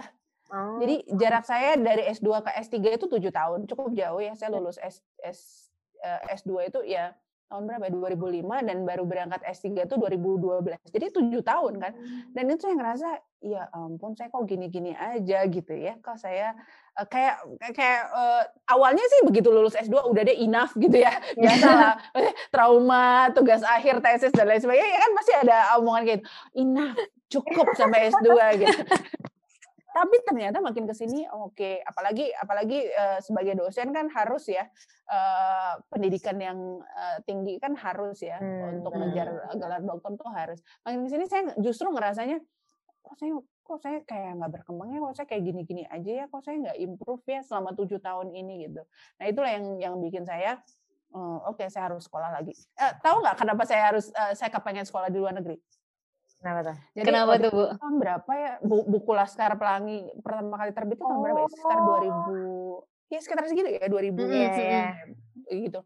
Saya baca buku Tetralogi Laskar Pelangi. Sebenarnya yang yang yang yang sangat berpengaruh itu triloginya Laskar Pelangi, terus Sang Pemimpi sama hmm, Edensor. Nah, yeah. tiga itu sih sebenarnya yang bikin saya hmm. tergugah gitu ya. Artinya uh, saya ngelihat justru mereka itu berasal dari lingkungan yang secara ekonomi nggak mapan, tapi iya. mereka yeah. nggak takut mimpi gitu ya. Mereka berani mimpi, justru mereka bahkan bisa sampai sekolah setinggi-tingginya. Mereka bisa sampai hmm. S1 betul, betul, di UI, betul. kemudian melanjutkan S2 di Prancis gitu kan. Itu sementara saya tuh justru lingkungan saya tuh lebih beruntung loh gitu gitu ya. Yeah, saya bisa iya. sekolah di di uh, kota besar dibandingin mereka yang di daerah terpencil gitu ya oh ya saya harus harus uh, maksudnya saya bahkan saya bilang gini, oke, okay, I I have to have my own edensor. Saya bilang kayak gitu, saya harus hmm. menemukan edensornya saya. Saya begitu baca edensor tuh saya wow gitu ya. Saya harus punya edensor versi saya gitu kan. Hmm. Nah itulah, terus udah gitu, tahu nggak pas pas di pas saya di Australia, Terus si Andrea Hirata tuh ada ada acara Writing Festival dan dia oh, datang ke kampus saya dan itu acaranya di kampus wow. saya. Terus kan kita ketemu ya. Ketemu tuh kayak oh udah God. akrab. kayak udah kayak udah akrab gitu ya. Saya manggilnya eh, Paci, saya bilang gitu, Paci. Tahu nggak? Paci tuh ya yang memotivasi saya, yang membuat saya nggak takut mimpi untuk sekolah di luar negeri, saya bilang gitu. Dan sekarang kita bisa ketemu di sekolahan saya yang dulu saya mimpi-mimpiin gitu, terinspirasi. keren Oh, banget. dari terinspirasi dari ceritanya Pak Ci itu gitu kan. So oh Hmm. iya dia ketawa-ketawa aja kita terus ngobrolin soal buku udah kayak udah kayak kenal aja gitu. Nah itu yang saya bilang, wow ini nih kayak kayak saya ketemu my my inspiration ini orang yang Iya, pertama iya, iya. kali Hmm. eh, lewat tulisannya ya menggugah saya untuk sekolah lagi gitu di luar negeri khususnya. Keren, keren, keren, keren. Oke, oke, oke. Nah, lanjut nih Bu, ada pertanyaan lagi nih dari Mhm. eh, HR Pops. Mm-mm. Nah, dari Ed Adika Raj. Katanya gini, ini masih berhubungan sama eh, apa ya? Kisah melanjutkan pendidikan sih, Bu. Katanya gini. Mhm. Izin bertanya, Bu, untuk melanjutkan pendidikan ke S2, sebaiknya Hmm. bekerja terlebih dahulu atau langsung melanjutkan pendidikan? Dan di dunia Hmm. kerja nanti, perusahaan akan lebih prefer ke orang yang memiliki banyak, banyak pengalaman kerja atau berpendidikan tinggi ya, Bu? Gimana nih, Bu? Nah ini Bu yang suka dibingungin nih sama kita-kita yang mau lulus gitu. Mm. Mendingan Karena- kerja dulu apa S2 dulu? karena saya itu kan langsung ya, saya tuh fresh graduate terus langsung ya. Eh, eh, saya begitu lulus tiga bulan kemudian langsung lanjutin S2 gitu. Nah tapi berbekal dari pengalaman saya, saya menganjurkan ke mahasiswa saya baiknya kerja dulu deh gitu. Oh. Kerja dulu ya jangan langsung lanjut gitu. Eh kebetulan aja saya tracknya jadi dosen gitu karena memang ya oke Hmm. lah gitu ya. Tapi kalau nggak jadi dosen, kalian begitu lulus S2 sama aja minim pengalaman itu akan dianggap seperti fresh graduate juga gitu loh. Hmm. Jadi ya akan sama gitu. Jadi sa- saran saya sih eh, eh, kalau bisa kerja dulu gitu. Kalau bisa kerja dulu. Tapi kalau nggak bisa nggak masalah. Jadi mau ngelanjut pun juga nggak masalah. Tapi eh, biasanya perusahaan itu lebih akan prefer pengalaman sih. Gitu. Jadi walaupun kita S2 tapi minim pengalaman ya tetap aja dianggapnya fresh graduate juga. Berarti kalaupun S2 tetap harus misalnya ikut organisasi selama S2 atau misalnya kayak ikut project atau ikut Benar, gitu-gitu ya Bu ya. benar, benar, benar. Benar. Biar Jadi pengalamannya nggak kosong. Benar, benar. Jadi ya eh, mungkin networking juga ya saat S2 Oh, gitu. Tapi Ya betul. aku jadi kepo deh, Bu. Kalau misalnya S2, Mhm. kira-kira masih bisa nggak sih kita untuk aktif? Apakah emang kalau di S2 masih ada organisasi eh, yang bisa kita cimpungi? Apakah itu dan apakah Hmm. organisasinya internal kampus atau itu lebih ke organisasi yang lebih wide aja eh, scope-nya gitu? Apakah emang kita nyari-nyari eh, komunitas lain di luar tapi sam- sampai Hmm. S2 atau atau menurut Ibu sebenarnya kalau S2 waktunya udah bakal penuh banget? Sama S2 juga ada hima kok. Serius? Serius sampai S3 itu kan eh, kemarin yang Garkoms kan diselenggarakan sama Himadim kan. Ya kan Oh, Hima iya ya? S3 kan. Itu sampai Ah. S3 juga ada Hima. Cuma memang level, level orang-orangnya itu beda-beda ya. Maksudnya Ya, udah udah levelnya lebih ini ya. Kalau dulu sih saya kebetulan karena saya S2-nya itu teman-temannya itu banyakan yang dosen gitu loh. Mm-mm. Cuma saya nggak terlalu aktif sih, saya nggak terlalu aktif di Hima gitu ya saat S2 gitu. Karena Oh. memang udah eh, beda lah gitu ya, beda. Lingkungannya juga udah Iya. eh, bukan teman-temannya, teman-temannya nggak seumuran gitu ya. Iya, benar, benar, Main. benar. Tapi itu saya memperluas network gitu loh di S2 itu. Oke. Heeh, dan sekarang masih keep in touch kok. Ada yang di mana, ada yang udah jadi apa, ada yang jadi pengusaha gitu. Hmm, I see. Oke, oke, oke. Mm-mm. Paham, paham, paham. Oke, Bu. Eh, sekarang berhubungannya sama negara nih ya, Bu. Negara yang Aduh, berat negara banget nih. Tapi pertanyaannya agak agak random sih. Kalau Hmm. misalnya nih Bu ya, ada satu negara, sebenarnya boleh satu atau tiga nggak apa-apa deh. Nah, Eh, negara yang bisa Ibu kunjungin sekarang juga, anggaplah corona lagi nggak exist ya Bu ya, tapi ya. Yang bisa. Ibu kunjungin entah itu buat kerja atau buat liburan ataupun Ibu mau studi lagi, Mhm. Ibu bakal ke negara mana? Apakah hanya ada satu negara atau Ibu punya punya Hmm. jawaban satu untuk setiap pilihan tadi? Oh oke, mimpi ya kita. Hmm. Ngarep ya, punya pintu ajaib gitu ya bisa keluar. Saya tuh saya tuh pengen ke hmm, Austria. Eh, pengen ke Swiss gitu, belum pernah kan sana. Sama pengen ke Inggris ke Scotland kayak gitu-gitu. Hmm. Mm-mm. Oke, oke. gitu. Tapi Justru saya saya nggak suka eh bukannya nggak suka ya. Justru nggak kepengen yang ke eh, Paris yang yang mainstream Ah, tempat orang-orang liburan gitu ya. saya pengennya yang yang cantik-cantik yang Hidden alamnya games cantik. gitu ya Bu ya? Heeh, heeh, Ah, iya, gitu. Oke, oke, oke. Saya sampai follow loh Instagramnya itu Switzerland Vacation gitu. Kan nggak Tapi bagus banget emang Bu Bagus Switzerland. banget kan. Mhm. siapa tahu kalau kita salawatin terus kan kejadian. Amin, Iya, Iya, amin, iya. amin. Semoga corona ini cepat berakhir. Amin. Amin, amin, amin, amin. Mm-mm, mm-mm. Tapi ini Bu, apa? Pengen nanya nih Bu. Ibu Hmm. pernah nggak sih kan kan kita udah mendengar kayak eh, 80% lah cerita pengalaman Ibu gitu selama sepanjang kehidupan gitu. Nah, ini tuh eh, Ibu pernah nggak sih kayak merasa ada Ibu menyesal gitu? Ibu pernah nggak Menyesal atas? menyesali menyesali keputusan yang Ibu buat gitu? Di posisi sampai sekarang Ibu saat ini gitu. Kan Ibu sampai Hmm. sekarang ini udah maksudnya Ibu kaprodi juga, kaprodi bisnis internasional, terus juga dosen SDM juga, terus udah sampai S3 keluar gitu. Ada nggak sih ya, ada ada keputusan yang Ibu sesali, aduh kenapa ya nggak ini gitu. Enggak tuh, alhamdulillah. Enggak ada penyesalan. Alhamdulillah. Karena eh, gini ya, eh even dari ke- keputusan yang salah pun kita bisa mengambil hikmah, ya kan? Iya, sih. Iya kan? betul betul. Dari keputusan yang salah itu bisa kita ambil hikmah. Saya alhamdulillah nggak ada yang akibat misalnya saya salah ngambil keputusan terus akibatnya fatal itu alhamdulillah nggak ada gitu. Jadi eh, kalau ditanya ada keputusan yang saya eh, sesali rasanya nggak ada gitu. Tapi saya pernah nyesel gitu. Saya nyesel ngapain sih saya dulu eh, masih sekolah pacaran gitu ya. Aduh aib banget deh itu. ya, sehingga membuat S1 saya tergalau sedunia gitu kan. Ngapain sih gitu ya. Saya tuh kok oh ya sampai se- segitu patah hatinya gara-gara cowok cowok kayak gitu gitu ya. Kadang-kadang saya merasa menyesal gitu, tapi balik lagi saya berpikir bahwa oh, oh ya kalau kalau kalau saya nggak ngelewatin itu saya nggak tahu mana laki-laki yang baik mana yang enggak Betul. gitu ya. Oh, iya, iya, Saya betul. Saya jadi nggak terlatih patah hati. Waduh.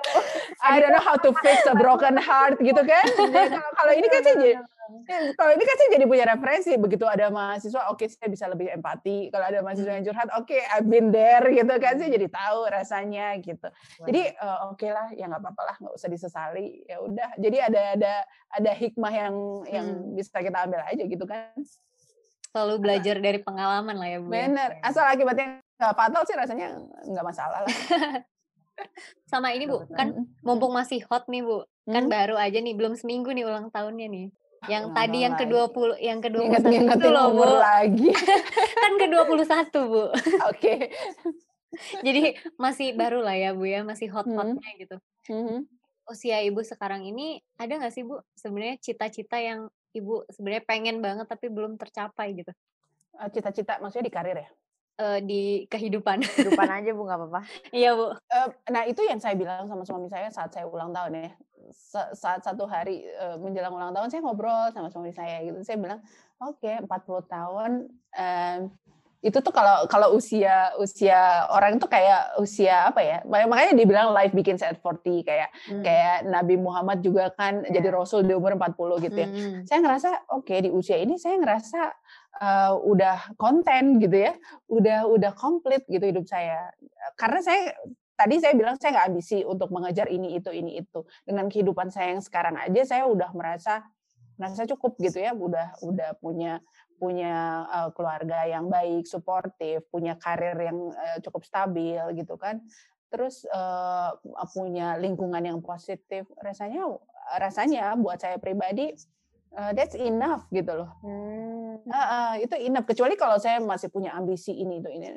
Eh, enggak ya, enggak enggak enggak jadi ambisi. Even jadi kaprodi pun juga enggak enggak masuk dalam list eh, ambis saya gitu ya. Hmm. Enggak. Itu itu yang yang itu hanya kepercayaan yang memang ya udah tanggung jawab yang harus saya jalanin ya saya jalanin. Tapi untuk ambisi jadi apa jadi apa enggak ada gitu. Malah gini, malah saya tuh pengennya gini. Eh, saya tuh kadang suka ngeliat karena dulu kan saya pernah kursus piano gitu ya tapi saya nggak pernah Wow. serius gitu. Nggak pernah serius gitu. Oh. Eh, ya, ya, eh, bukan bukan nggak pernah serius karena dulu saya kesibukan ya. Terlalu sibuk banyakkan les ini itu ini itu sehingga oke lah saya harus buang deh salah satu les dan itu les piano. Dan saya menyesal gitu ya kalau saya dulu saya seriusin les piano sekarang tuh saya bisa cover cover lagu gitu ya main piano terus saya jadi youtuber aja deh cover cover lagu main piano gitu. Itu. Nah saya kepikiran saya mau kursus sekarang gitu loh. Maksudnya di, di usia ini saya saya pengen kursus piano gitu malah. Keren Bu. Jadi gitu masih masih lebih gaul lagi gitu.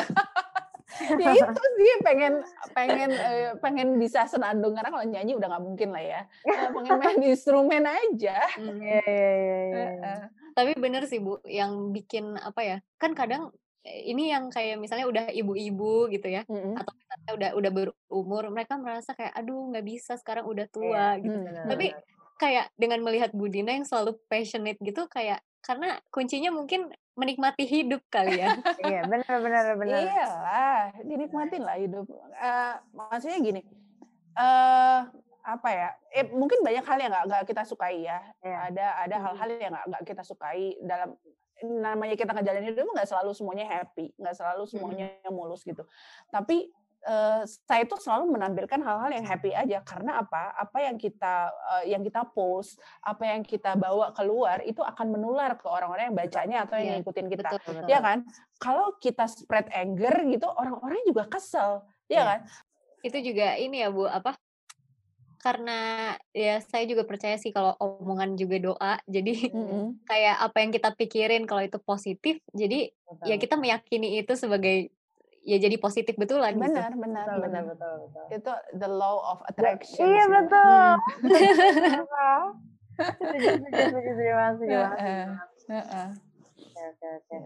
Tapi ini deh Bu, kan dengan yang udah tadi Ibu bilang gitu ya, maksudnya kalau Ibu kan karena aku sih ngelihatnya Ibu emang apa ya dengan semua decision yang udah Ibu bikin dari dahulu sampai eh, Ibu yang sekarang gitu. Hmm. Emang kan jatuhnya Ibu sekarang udah enjoying life banget gitu kan, paling Mhm. tinggal apa yang Ibu kejar mungkin lebih ke Ibu pengen yang tadi les piano lah dan lain sebagainya gitu.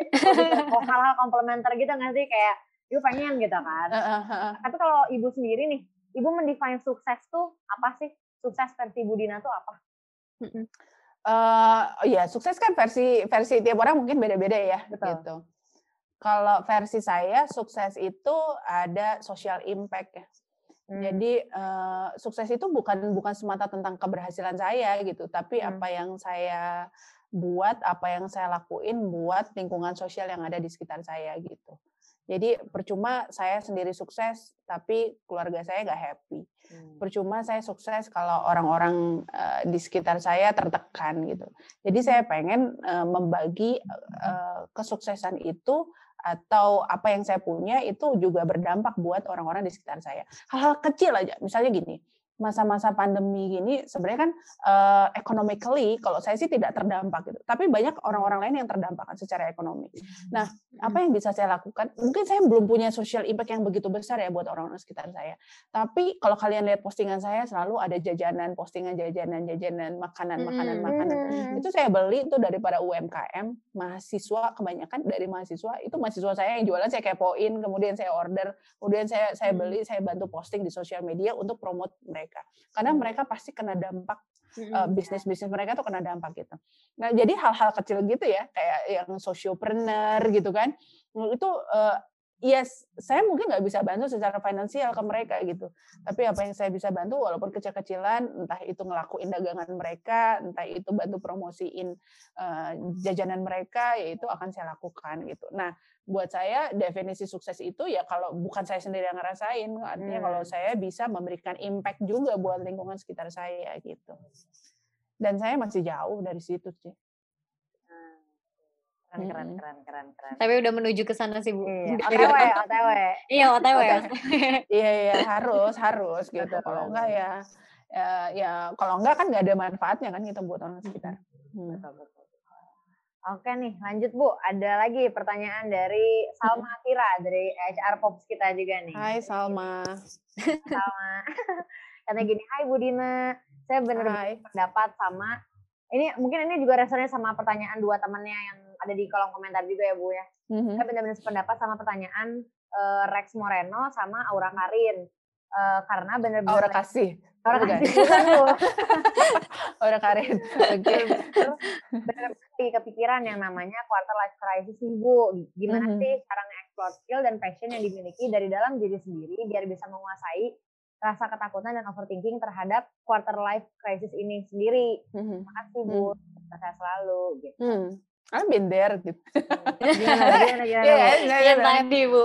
Iya kan masa-masa masa-masa kuliah saya itu Pencarian adalah jati diri. galau, pencarian jati diri. Nah itu uh, quarter life crisis itu kan krisis seperempat abad ya. Seperempat abad itu usia Hmm. 25-an. Tapi sebenarnya itu menghantui orang-orang di usia 20 sampai 30-an. Apa yang mereka takutkan mengenai masa depannya, masalah karir, masalah finansial, juga masalah masalah asram eh asrama asmara gitu. Asrama. Jadi masalah Wilasa jadi. percintaan.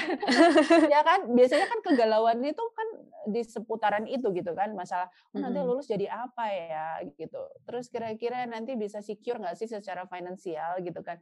Terus udah gitu kira-kira gue dapet jodoh umur berapa ya? I, i- gitu kan galau Iya, iya, galau betul, kan seputaran itu. Nah sebenarnya gini yang perlu kita lakukan adalah ya ya eksplor diri kita dan lakukan semaksimal mungkin yang bisa kita bisa Hmm. tapi jangan menyamakan eh, eh, timeline kita dengan orang lain karena Iya. tiap kita dengan orang lain tuh timelinenya beda-beda kamu usaha 100 dengan orang lain usaha 100 mungkin dia berhasil dalam waktu sekian tahun sementara kita kok bertahun-tahun kok nggak berhasil ya gitu jadi tiap orang tuh punya timelinenya beda-beda gitu. sama seperti saya gini saya nikah muda umur 25 tahun. Saya saya tuh punya visi kalau saya nanti oh, umur 25 tahun terus saya udah udah udah punya anak, berarti eh, anak saya umur sekian, saya masih muda nih, masih umur sekian. Kan itu misi sa- Hmm. apa mimpi saya itu kan kayak gitu gitu ya. Perhitungan saya tuh begitu. Tapi ternyata kan Allah ngasih timelinenya nggak kayak gitu. Ternyata saya baru dikasih anak di umur 37 tahun. Sementara teman saya yang baru nikah umur 33 tahun, dia langsung punya anak. Ya, artinya kan kita punya timeline beda-beda. Iya, iya. Betul, betul. Artinya begini, stop comparing yourself with others gitu. Jangan Iya, jangan betul, betul. jangan selalu membanding-bandingkan diri kita dengan orang lain. Oh iya ya dia umur segini udah punya ini. Oh iya ya dia umur segini udah punya kerjaan yang mapan. Oh dia umur segini udah punya rumah. Oh ya dia umur segini udah nikah sementara kita masih asik Hmm. sama teman-teman gitu ya. Jadi eh, kadang-kadang justru kita comparing diri kita dengan orang lain itu yang membuat kita jadi insecure. Iya nggak? Betul. sepele aja ya kita compare-nya itu lewat sosial media misalnya ya kan kok kok ngelihat orang lain kok hidupnya enak banget ya kok hidupnya mudah banget ya gitu ya tapi kita nggak pernah tahu apa yang di- dirasakan dia sebenarnya kayak apa gitu Hmm. yang kita bisa judge itu adalah dari postingan dia yang mungkin hanya 15 detik atau sehari itu Betul. hanya satu menit ya, story yang dia post gitu kemudian kita bisa menjudge hidup dia oh hidupnya enak banget ya. Padahal kita nggak pernah tahu perjuangan dia kan nah jadi jangan pernah membandingkan diri dia eh, yang membuat anda jadi insecure Eh, kalau bisa eh, justru jadikan orang-orang yang berhasil itu jadi motivasi buat kita tapi jangan Hmm. jadi buat kita insecure gitu Betul, betul. yang perlu adalah kita explore diri kita semaksimal mungkin, jalanin semaksimal mungkin, tapi kalau sudah ikhtiarnya sudah maksimal, hasilnya itu ya kita kita Hmm. pasrahkan aja gitu ya. Percaya deh bahwa rezeki, eh, umur, jodoh itu Yes, sudah ada betul, garisnya, masing-masing udah ada garisnya. Setuju. Tapi kita wajib ngejar gitu. Bukan berarti rezeki udah ada buat kita terus kita nggak kejar gitu. Bener, bener. Mm-mm. kita tetap tetap wajib ngejar tapi masalah eh, eh, masalah kesuksesan masalah kapan kita mapan masalah kapan kita dapat jodohnya eh, ya itu tiap orang punya timeline-nya masing-masing dan jangan bandingin diri kita dengan orang lain Berarti ini ya Bu ya, um, do your best and let God do the rest. iya benar Betul, benar betul, betul, betul. jadi kalau udah berusaha maksimal hasilnya kayak apa itu takdir namanya gitu Hmm. jadi jangan bilang itu takdir kalau kalian belum berusaha Iya, Betul. betul. Bu. Jangan pasrah aja ya. Iya, Iya. iya. Mm, mm, mm. Heeh. Bener, bener, bener. bener. ngejawab nggak sih nyambung nggak sih jawabannya Kejawab. Apa- Nyambung, nyambung Bu. Oh, nyambung ya? Tenang bu, tenang bu. jadi gitu ya HR Pops ya. Jadi harus tetap berusaha. Juga jangan, pokoknya jangan jangan pasrah doang lah ya bu ya. Iya. Mm-mm. Jangan insecure juga, jangan banding-bandingin Betul. sama orang lain. benar Betul, benar. Oke oke oke. Mungkin ini kan kita udah mau masuk ke segmen-segmen akhir nih ya bu ya. Tapi sebelum Mhm. kita masuk ke akhir banget, kita Mhm. ke segmen disordered nih. Jawab cepat bu. Ada lima apa pertanyaan. apa this this or that Disordered ya. Iya Bu. Saya jadi saya jawabnya this atau that eh gitu. bukan. eh, nggak Nanti disordered, ada pilihannya Bu. oh ada pilihan oke ya, oke misalkan apel atau jeruk gitu. Nanti ibu langsung jawab Eh, apel gitu. oke siap Oke, ada lima pertanyaan ya bu ya. oke Kita langsung ya. Iya. Udah siap bu? oke bukan tentang drama Korea kan Bukan. Enggak Bu. bukan. saya blank soal itu beneran deh Aman aman bu. Bukan. Tadi Bu. disurvei dulu Bu. Iya. Oke oke, kita mulai ya Bu ya. Ya. Yang pertama, kuliah online atau offline? Hmm, offline. Offline, oke. Tapi saya nggak mau ke Jatinangornya gitu. Saya pengen ketemu mahasiswa. Di DU aja, Bu. Heeh, Dewa saya pengen ketemu Dewa. mahasiswa, tapi nggak nggak Oke. pengen jalannya gitu. Oke, benar benar benar. benar. Oke. Pertanyaan kedua, mahasiswa aktif atau mahasiswa berprestasi? Aktif lah, Aktif. aktif berprestasi. Aktif. Di tengah ya berarti ya, Bu. Bener bener bener. Bisa ya jadi bot gitu. Iya. Iya, dia Benar, aktif itu pasti pasti maksudnya gini, aktif eh, prestasi itu kan bukan hanya sekedar dari, dari achievement dia lomba menang apa, ya kan? ya? Benar, Dia dapat network sebanyak-banyaknya itu juga achievement ya, yang bisa Benar. dia dapat dari aktivitas dia. Betul. Benar, dijelasin nih ya jawabannya. Ya. Apa-apa. Ini trivia quiz ya. Biasa dosen ya nggak nggak nggak bisa dipancing dikit langsung ngomong aja. Oke, lanjut lanjut. Pertanyaan ketiga. Australia atau Indonesia? Hmm, Indonesia. Indonesia. Iya. Kenapa tuh? Cinta negara, cinta bangsa nih, cinta bangsa. Cinta cinta Indonesia, tapi Australia cinta kedua saya lah. Oke. Eh, eh, Tetaplah rumah Tetap kedua saya Australia. heeh. Oke, oke, oke, oke. Pertanyaan keempat nih, Bu. Mending staycation atau vacation? Vacation. Vacation. Mm-mm. Oke. Kalau nggak corona ya. Kalau Iya. corona, benar. Benar, benar, benar. Oke, pertanyaan terakhir, Bu. Hmm, Menjadi seorang idealis atau realistis? realistis dong. Asik. Hmm. Oke, oke. Iya. oke. Mantap. Mantap, mantap, mantap. Jawaban realistisnya bisa didengar di sebelum-sebelumnya ya, Eca Apos. Iya, terangkum sejalan. semuanya. Iyalah. Betul, ya, betul, ya nggak perlu idealis. Ya, ya tergantung sih. Masing-masing orang punya preferensi. Kalau saya sih realistis aja. Betul, betul, betul. Mm-mm. Sama yang tadi Bu terkait sama ini nih Bu passion kan tadi Ibu sempat nyinggung tentang passion juga Mhm. menurut pandangan Ibu sendiri eh, seberapa penting sih Bu kita kita nih Bu yang kayak mahasiswa yang udah mau lulus atau misalnya masih kuliah gitu Mhm. untuk nanti selanjutnya mengejar mimpi dan passionnya gitu Bu Mhm. karena kan sering tuh misalnya dibilang yang kayak tadi Bu yang tentang misalnya agak nyinggung juga nih tentang idealis atau realistis gitu Mhm. kadang itu suka dipertanyakan gitu kayak misalnya mimpi tuh harus realistis nggak usah yang muluk-muluk gitu Mhm. Nah, Mhm. kadang jadi mematahkan semangat kita gitu, Bu. Jadi sebenarnya kita pengennya kita kita pengen nih berusaha ke sana, cuma kayak udahlah nggak usah yang nggak usah kejar yang itu, yang realistis realistis aja kayak gitu. Kalau menurut Ibu gimana? Masalahnya sekarang gini, kalian udah nemuin passion belum sih? Emang udah ketemu passion? Aduh, under pressure. Aduh, aduh, Aduh, pusing. aduh, Iya kan? aduh pusing. Ja- Jadi gini, eh, masalah pencarian passion itu itu akan long life ya, akan seumur hidup loh ya. Hmm. Jangan jangan bilang kalian baru ngejalanin A sampai eh, A sampai C gitu ya. Terus kalian udah bilang oh ini passion saya. Sementara kalian belum explore D sampai Z gitu. Hmm. Jadi eh, jadi eh, silahkan explore apa pun sebanyak-banyaknya, be open minded gitu ya, buka pikiran Anda, wawasan Anda dan belajar hal-hal baru, mencoba hal-hal baru. Siapa tahu ternyata nanti Anda menemukan passion Anda di entah itu di umur sekian, entah itu di di tempat yang berbeda gitu kan. Hmm. Jadi explore terus gitu. Eh, saya eh, walaupun gini ya, misalnya gini. s- kalau kalian kan misalnya jurusan HR gitu ya. Eh, nanti saat kerja kalau bisa eh, ya jangan jangan eh, mengkotakkan diri kalian Anda juga harus bekerja di HR gitu loh. Misalnya ada offer di marketing, ya terima aja gitu ya. Kemudian ada offer di finance atau di bagian lain, ya terima aja. Explore dulu yang D sampai Z-nya ini gitu ya. Baru kita bisa bilang passion kalau kita sudah mengeksplor beberapa hal. Oke, baru kita menemukan, oh iya ternyata saya ternyata selama ini saya nggak pernah nyoba marketing, ternyata asik juga marketing gitu ya. Nah artinya gini, eh, proses pencarian passion itu nggak akan nggak akan selesai begitu kalian lulus gitu ya. Belum. Bahkan tau nggak sih? Tau nggak? Ini ini cerita menarik. Mahasiswa wali saya angkatan 2016 eh no, no 2006 mahasiswa anak wali saya saya waktu itu baru beberapa bulan yang lalu ketemu di Instagram dia follow saya Bu Dina masih ingat saya nggak? Gitu ya. Oh iya eh, iya iyalah ingat saya bilang gitu. Ini anak wali saya kan? Gitu. Apa kabar? Gitu. Kerja di mana sekarang? Terus dia ketawa hahaha dia bilang gitu. Kenapa? Saya bilang gitu. Ya sekarang saya jadi pilot bu dia bilang saya bilang gitu ini lulusan manajemen jadi pilot sih Wow. saya bilang gitu. Iya dan rasanya rasanya cuma dia dia satu-satunya lulusan manajemen yang jadi pilot. "Ah, how come? Saya bilang gitu kan. Ya jadi dia sempat kerja di ya aero industry gitu deh dia di business developmentnya. Ternyata eh, Oh, ternyata kok saya malah lebih suka ke aero ininya gitu ya ke ke pesawatnya gitu.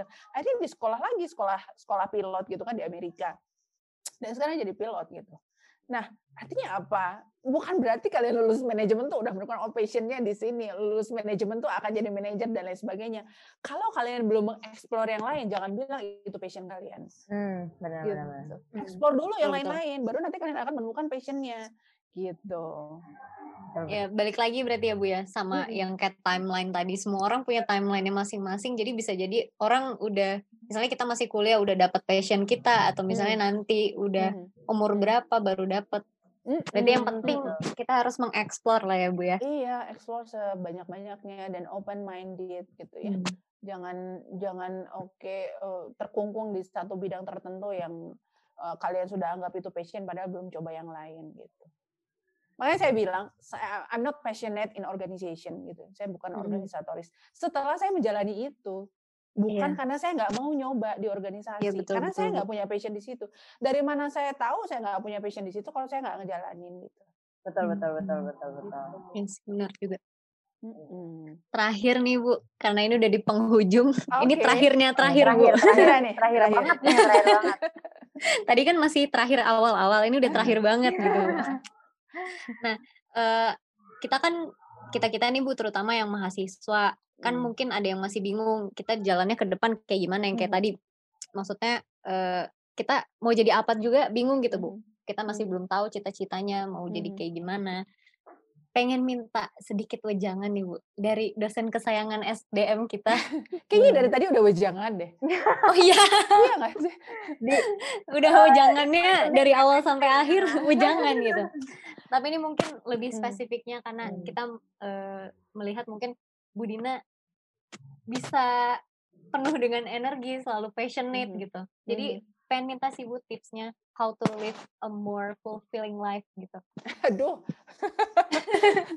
ya sebenarnya sih sama ya kayak kayak yang tadi yang yang udah saya omongin tadi. Eh, ini kalian masih punya banyak waktu untuk mengeksplor kemampuan diri, mencoba hal-hal baru. Jangan pernah takut lah nyobain hal-hal baru.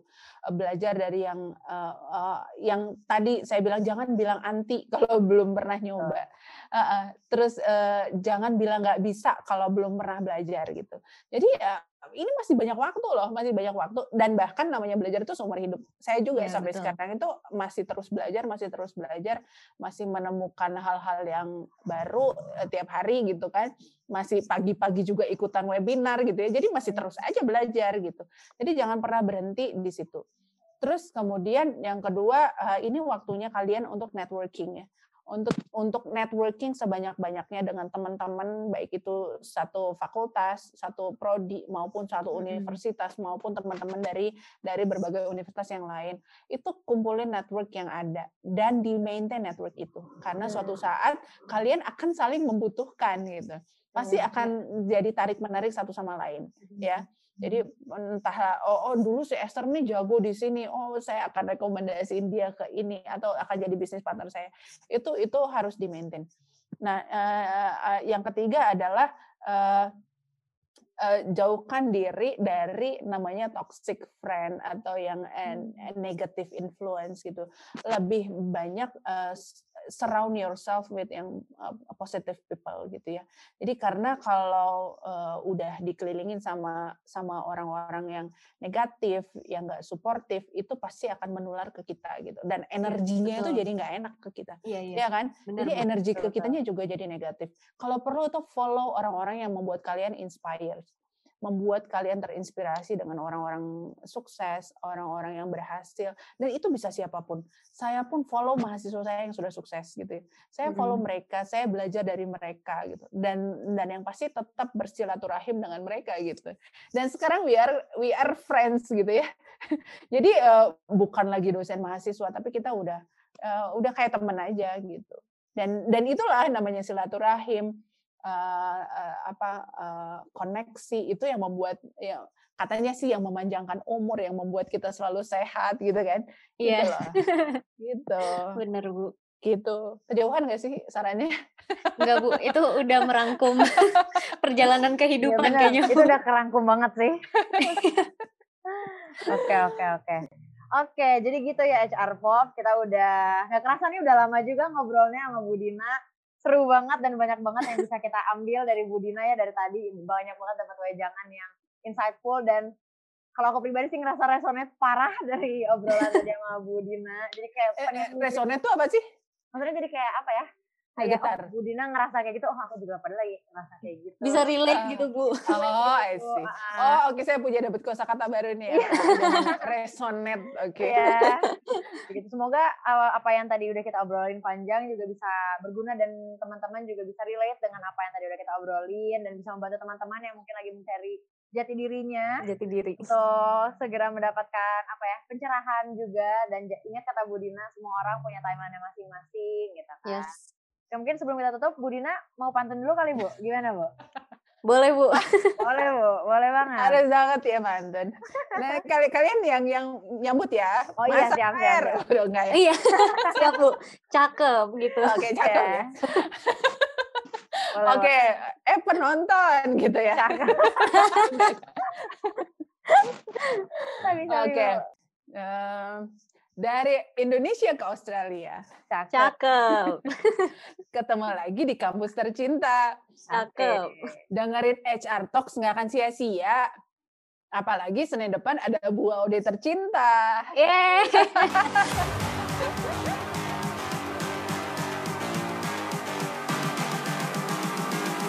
I'm just calling to say I